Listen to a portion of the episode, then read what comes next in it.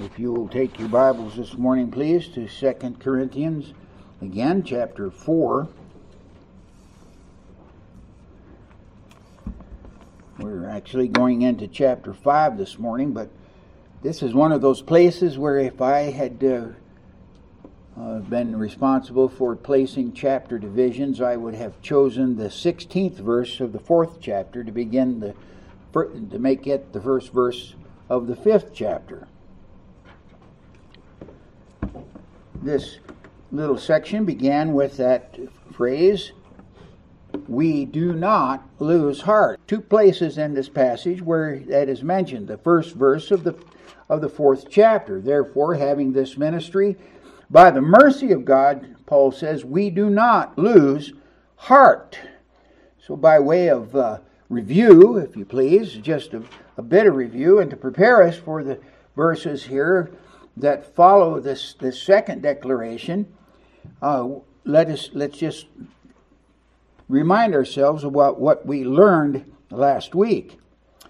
Paul begins this fourth chapter with therefore, which uh, uh, indicates that he's now ready to draw conclusions from his arguments in the previous chapters. We, we're not going to go into that right now, but we do want to uh, see that here he is using this to explain his perseverance in the gospel ministry.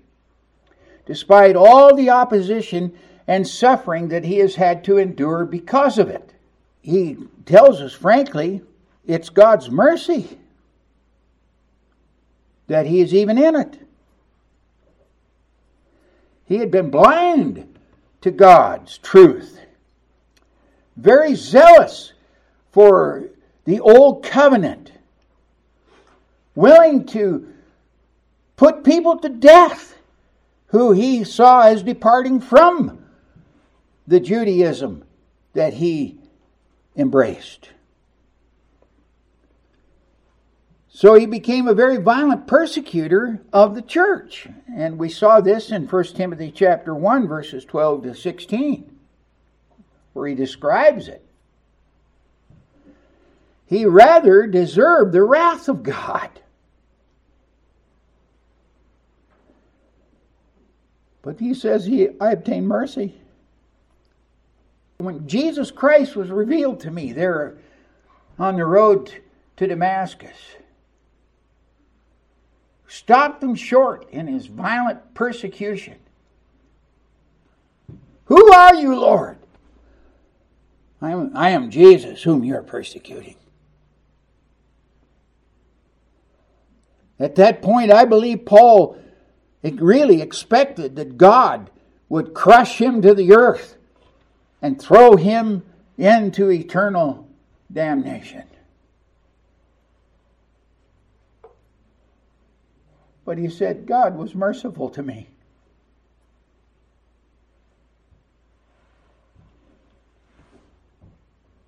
And he told me, I'm going to send you to preach this gospel that you fought, that you have resisted, that you have denied. I'm going to send you to preach that very gospel, even to the kings of Israel.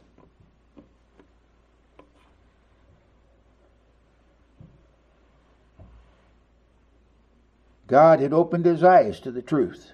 And now he is showing him that Paul, showing Paul here that he purposed to use him to display in him his perfect patience as an example to others. Wow, what a blessing.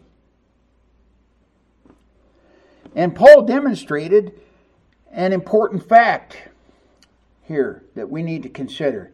Success in ministry must not focus on the minister, but on the one the minister is to exalt Jesus Christ. Paul's really telling us that oftentimes the sufferings, the discouragements, the trials, the, the uh, opposition that ministers of the gospel receive is to remind them that it is not them that it's God Himself. And they're, that really the opposition that they're receiving is, is only secondary because they are the visible, tangible representations of the God they hate. that the enemy hates. They can't reach God, so they're going to take it out on his servants.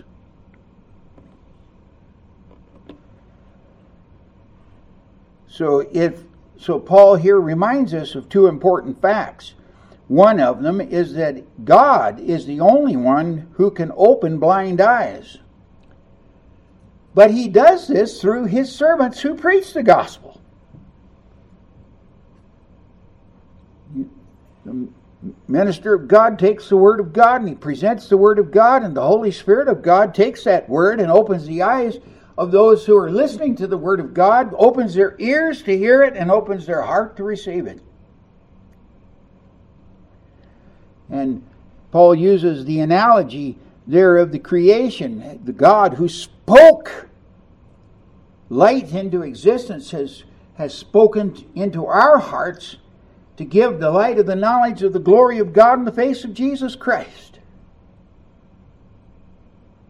And that's something the preacher can't do. I cannot do that. But I can tell you what this book says. And, and for that reason, the apostle was very clear. It is, my, it, it, is, it is incumbent upon me to make sure that I do not mishandle it, that I do not compromise it, that I don't try human tricks and efforts to convince people of the truth because I couldn't do it anyway. And when people do use these tricks and so forth to, to try to convince people to, to believe the gospel, and if they get them to, to make a decision, that's basically all it is. It's a decision that they've made that has no saving value to anyone, except that their own eyes are blind and they've been fooled into thinking they're right with God when they're not. But their resultant lifestyle will prove otherwise. And then the second thing here is that uh, the burden to see the gospel change hearts and the grief resulting from the rejection and opposition of that gospel, it can be very difficult to the preacher. And it is. Paul, in fact, Paul said, We were so utterly burdened beyond our strength that we despaired of life itself. Indeed, we felt that we had received the sentence of death.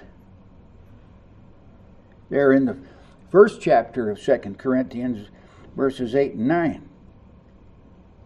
Paul allowed, or excuse me, God allows this burden so that we would not, as Paul stated, rely on ourselves, but on God who raises the dead.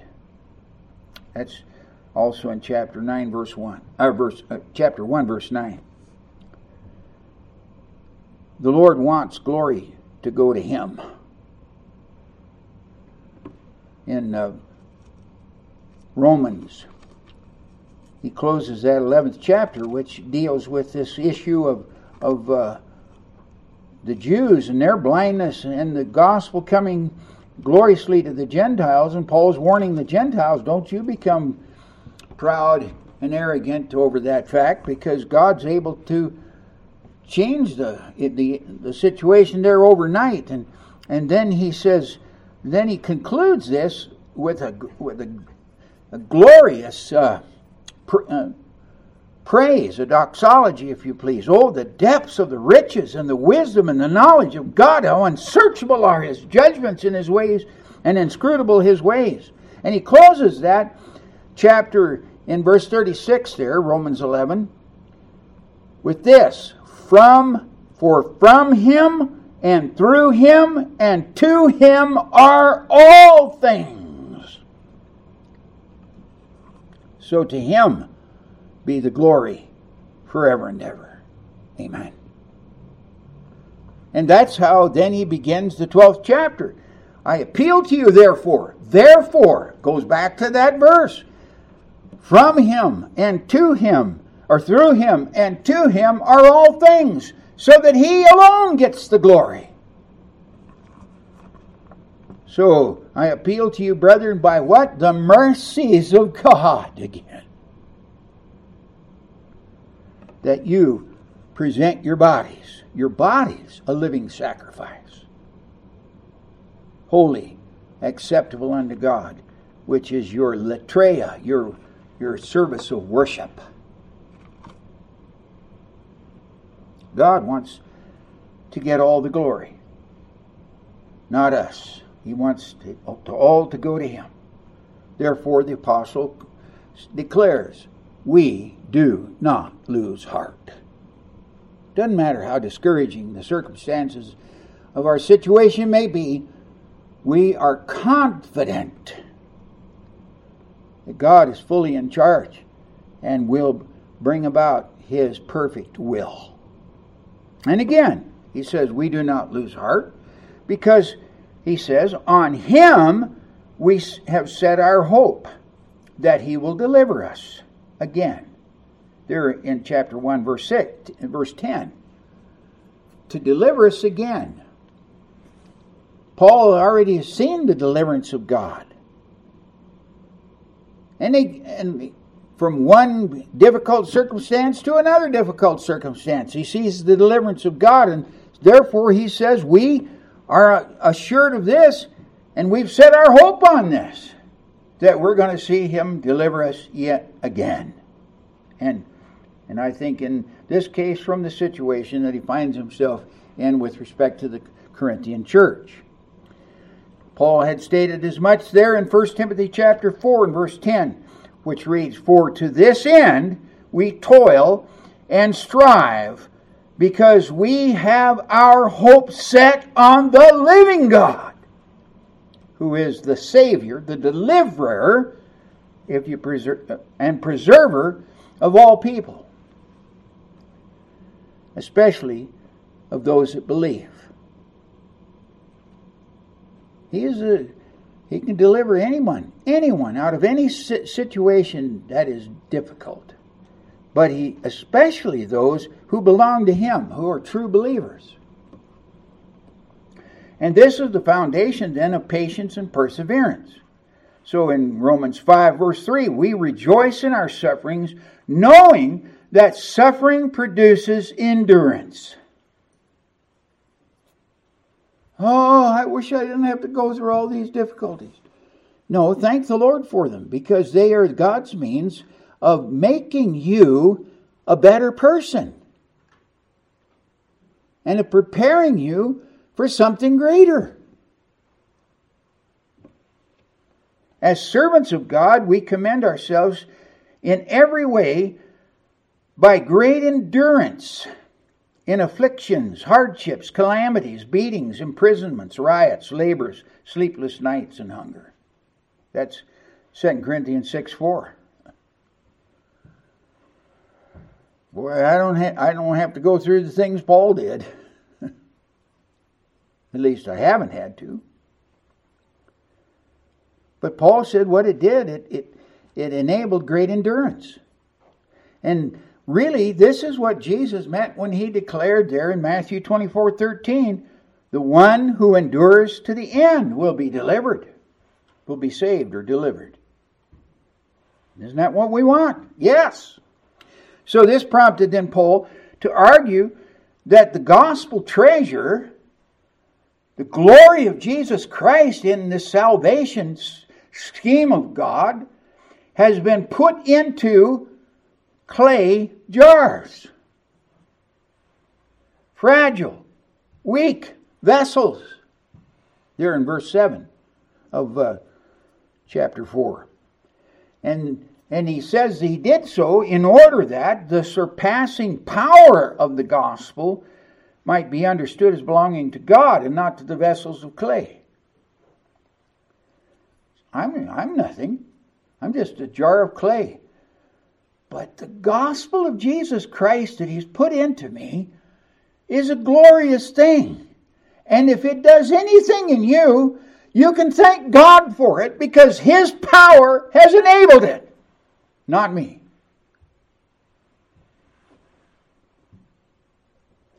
And this led then to showing that the hardships experienced. He was hard pressed. He describes four things here hard pressed, thlipsis, but he and, and he responds to it by saying not crushed, by which he then, I think, was referring to the to the torture that some had used to inflict. I believe it was the Romans themselves that did it. That often to inflict upon their enemies and to get them to to give up information is to spread them out and then lay a heavy rock on their chest and then ask them, All right, you going to tell me you're going to give up some information here that I need? And when they said no, they put another rock on it to, uh, to make it the weight more difficult. And they kept piling on rocks like that until finally the weight of them crushed the man. Paul says, This is what we've experienced. We've been hard pressed. And we've been perplexed. Perplexing is a mental state where I don't understand this. I can't figure out what's going on.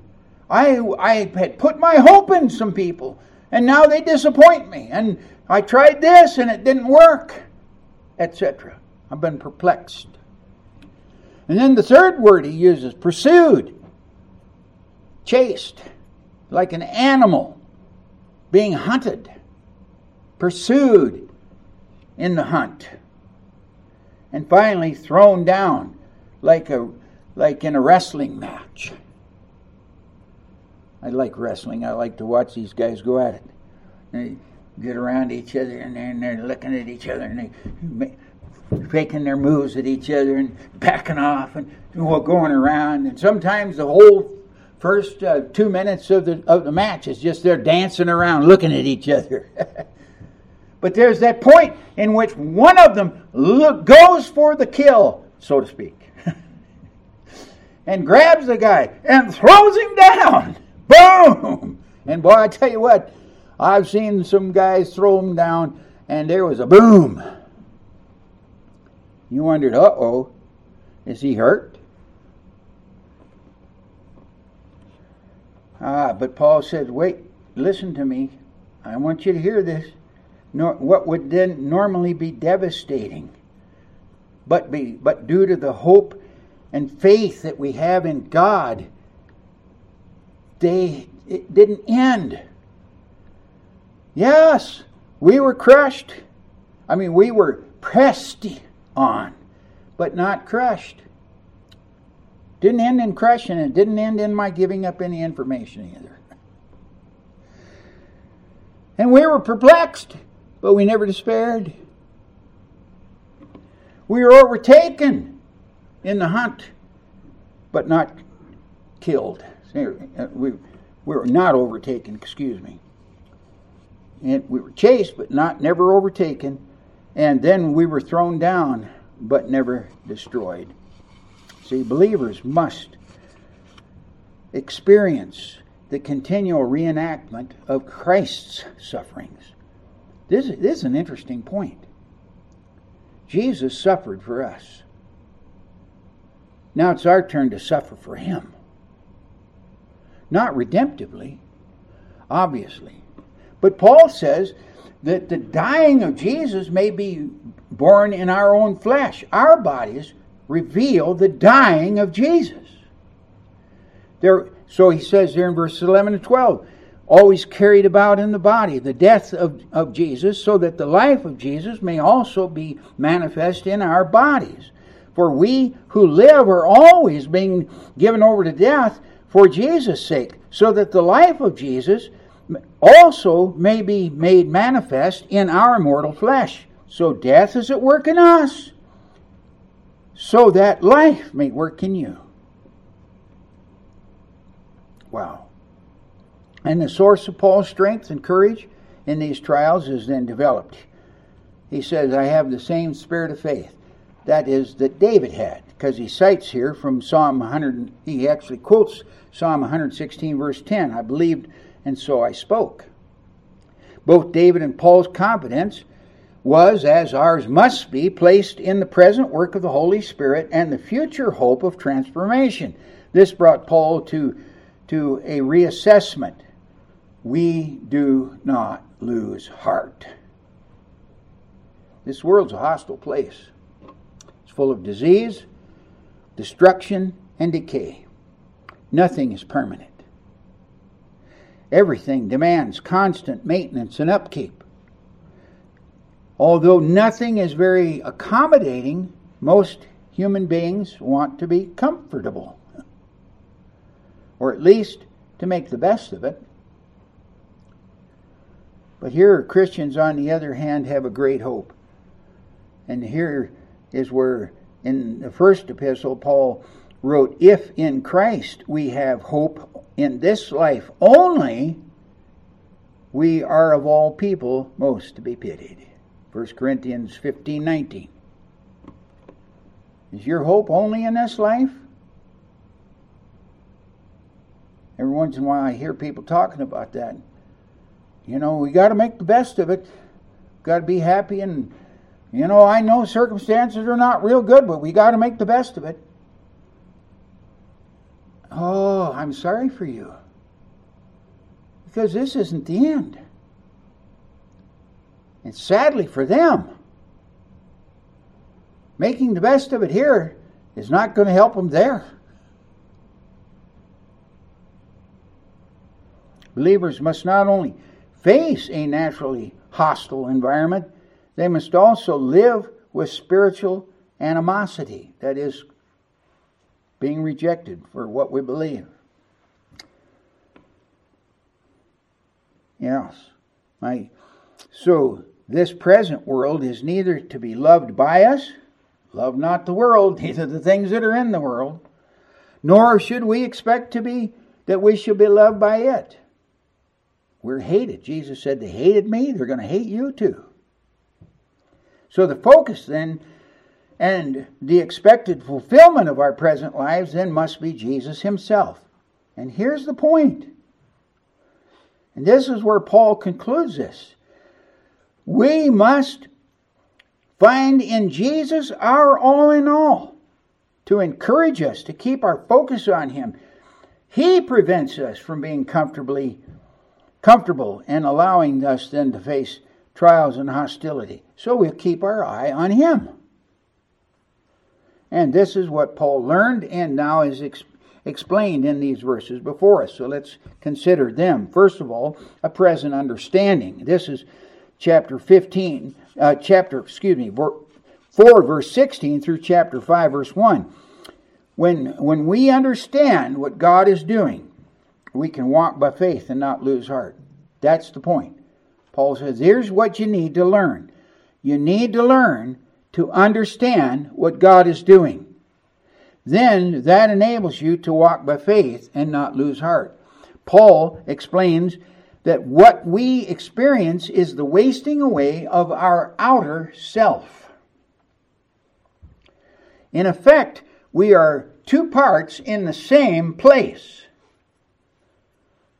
I, I, I like to think of us as a dichotomous individuals. We're dichotomous. We are flesh and spirit. Flesh and spirit. Or as Paul refers to it here, the outer self and the inner self. The outer self and the inner self.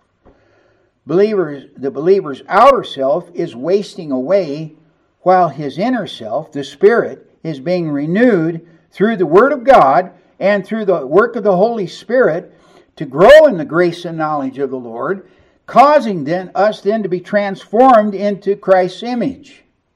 We don't often we, we can't see that too well because we're confined to this outer tent that's wasting away. But that's what's going on. Philippians 1 6, great verse. He who has begun a good work in you will bring it to completion in the day of Jesus Christ. He's begun a good work in you. And he's going to bring it to its completion when he comes back again. Hold on to that. So, this inner and outer person then corresponds to Paul's flesh and spirit that he discusses there, eh, particularly in, in Romans 8. But here we have this contrast. Paul was created out of the dust. And as a man of dust, he sinned condemning the whole of his offspring to live in this corrupted flesh.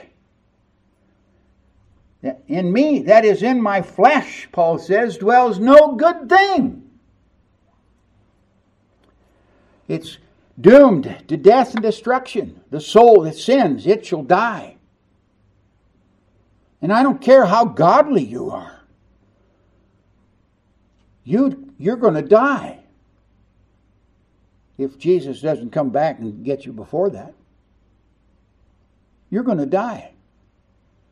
I go to funerals. I just went to a funeral of a godly man. See, this is the point. We're doomed to death and destruction, and Jesus, the second man, and here's, here's the beauty of the gospel Jesus, the second man and the last Adam, came from heaven as a life giving spirit. And he did so to rescue his own.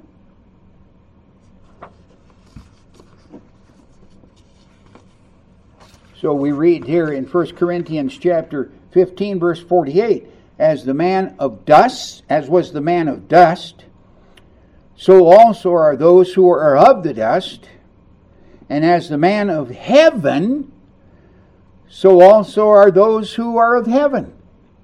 And just as we have borne the image of the man of dust, we shall also bear the image of the man of heaven. Wow.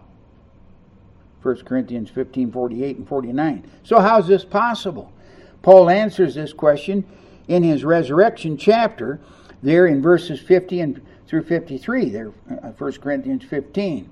I tell you, brothers, flesh and blood cannot inherit the kingdom of God, nor does the perishable inherit the imperishable. Behold, I tell you a mystery.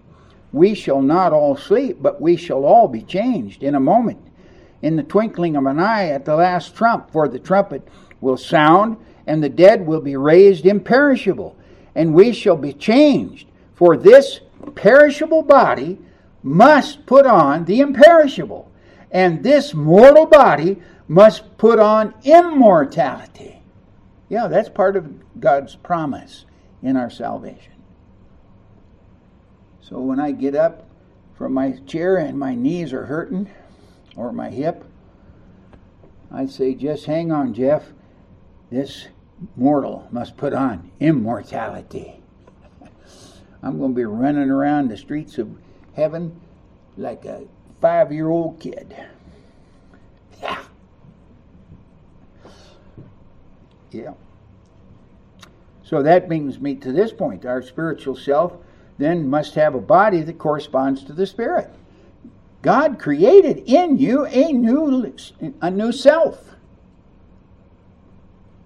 You have a, now a spiritual self, but it's still living in this flesh. And that's what Paul says when he says, In this flesh dwells no good thing. And how to perform that which is good, I don't find. Will is present with me, he says, but how to perform that which is good, I do not find. So then he said, I thank God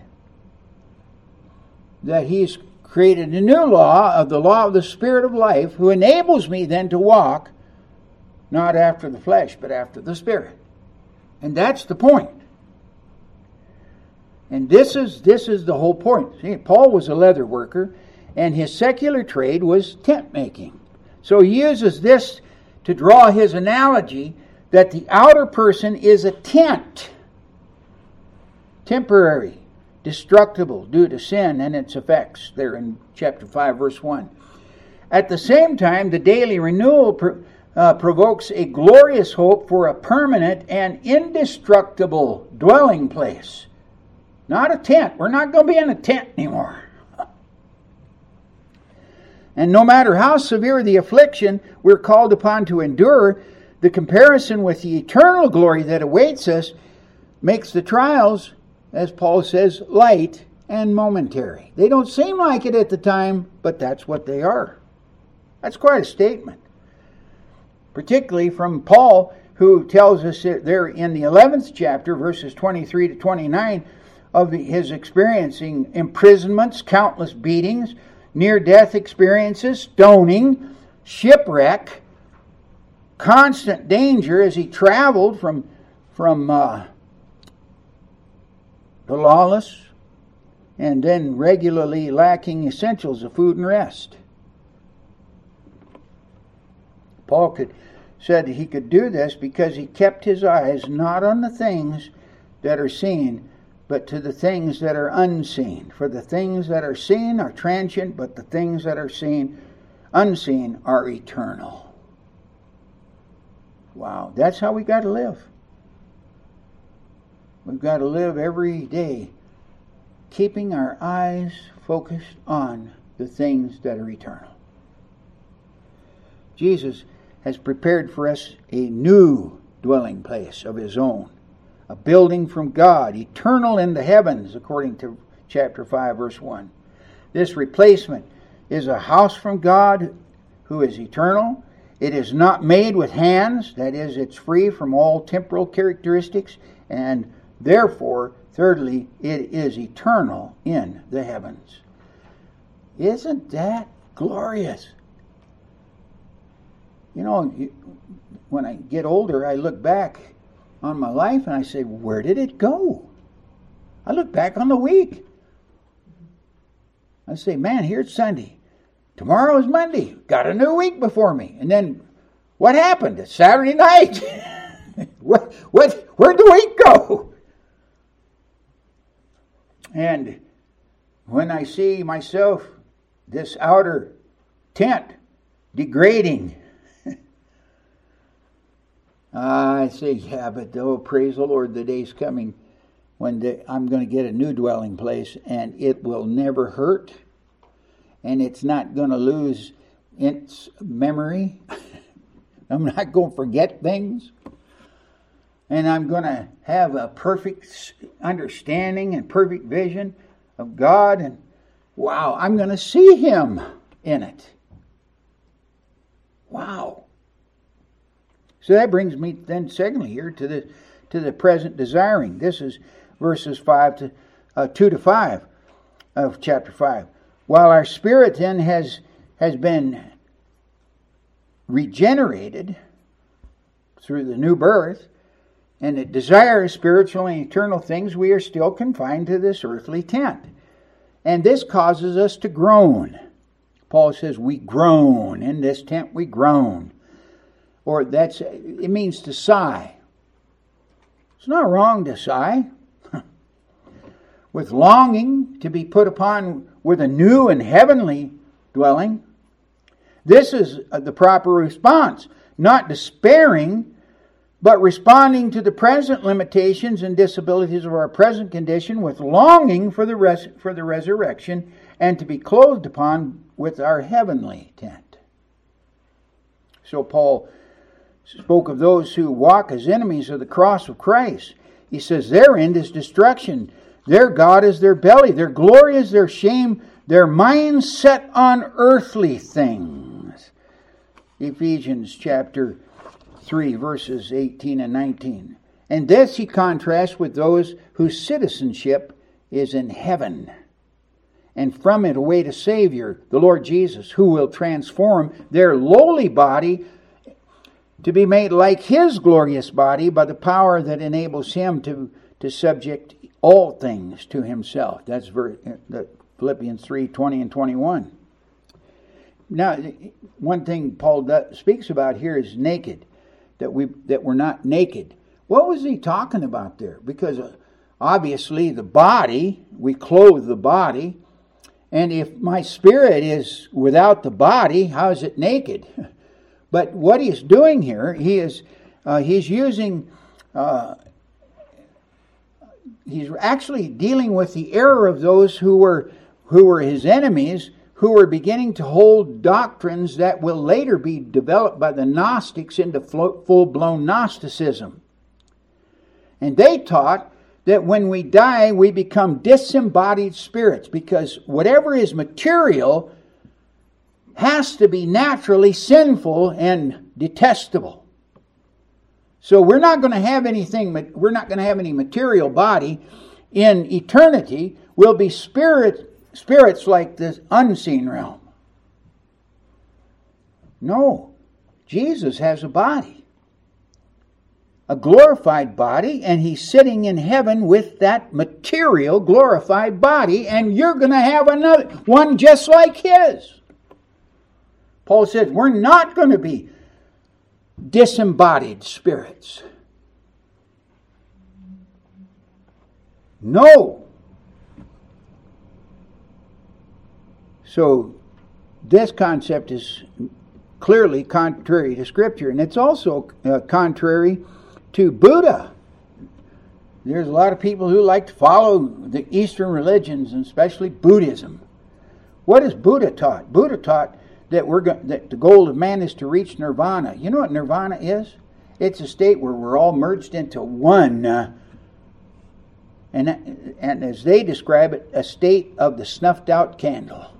Do you want to be just a snuffed out candle merged with everything else and just cease to be, just be oblivious and cease to exist? No. We're going to inherit a body, an eternal body that the Lord has prepared for us. And lastly, the present, our present hoping. Paul says, So, so we are of good courage, because we have an earnest of the Spirit to assure us that that what is mortal may be swallowed up of life. Verses 4 and 5. Two things guarantee this transformation. One, God is working for, for us, therefore it cannot fail. And number two, the Holy Spirit has been given to us as a earnest, a down payment, an arrabon. In the uh, Greek, in, it's interesting, in, in the modern Greek language, this term, ara, arrabon, describes an engagement ring. We're wearing an engagement ring, our heavenly engagement ring. And he's promised us that the marriage is coming. Understanding then the nature of things, we know that now we are here in a sense absent from the Lord. We're, we're really not. Jesus said, I will never leave you nor forsake you. But Paul describes it here as we're absent from the Lord. I don't see him, I cannot feel him. I, I, I don't have a sense of him. But he's there anyway. But here we don't have that sense of him as present with him in glory. And it is used here in the sense as stated in Hebrew. These all died, not having received the things promised, but having seen them and greeted them from afar, and having acknowledged that they were strangers and exiles on the earth. That's what I am here. Can't wait to see my father. I'm traveling through this land waiting to see him. And a believer can then never be truly absent from the Lord, as I said before. As Jesus said in Hebrews 13:5, I will never leave you nor forsake you. And then thirdly, and lastly, in the present state, we are to walk by faith and not by sight. I just trust him. I, I read what he says and I said that's true. That's it's, it's the word is true and I and the Savior is true, and I trust him. We do not see him or feel him, and although we are looking, as it were, through, Paul describes it as looking through an obscure mirror. Now, here, this is interesting. The King James translates that glass, looking through a glass darkly, an obscure glass. Here's the, here's the truth of it mirrors in Paul's day were not made of glass, they were made of metal.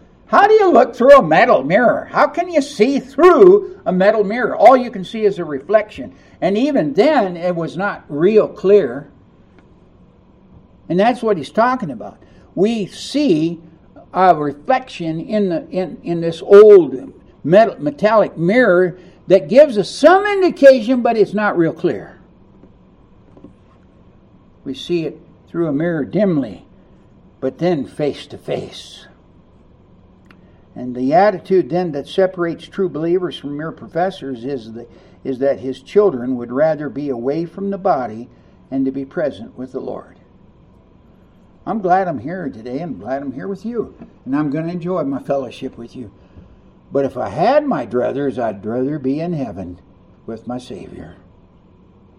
And that ought to be your attitude as well. Away from the body and at home with the Lord. That's verse 8. However, in the meantime, Paul says in verses 9 and 10, we make it our aim to please Him. We make it our aim to please Him. Is that, is that your goal in life? What's your goal in life? Oh, to earn money, to have a big house, to uh, uh, to be this or that, or you know somebody famous or something like that. What is your aim in life? To please Him, so that when I see Him, He's going to greet me with a smile and say, "Well done, good and faithful servant." Enter into the joy of your Lord. We make it our aim to please Him, and then He He He gives us a warning we all must appear before the judgment seat of Christ. We're going to stand in judgment one of these days so that each may receive what is due for what he has done in the body, whether good or evil or literally worthless. I'm afraid there's going to be some believers in Jesus Christ that are going to be standing before the judgment seat and watch all of their life work being burned up and they're going to be saved, yet so is by fire. How embarrassing that will be. Watch everything you valued in this world go up in a puff of smoke. Wouldn't it be much much better, much better if you gave up this world and focused on Jesus so that the things that are done in the flesh will redound to the glory of God and will be gold and silver and precious stone that will last forever. Father, I thank you.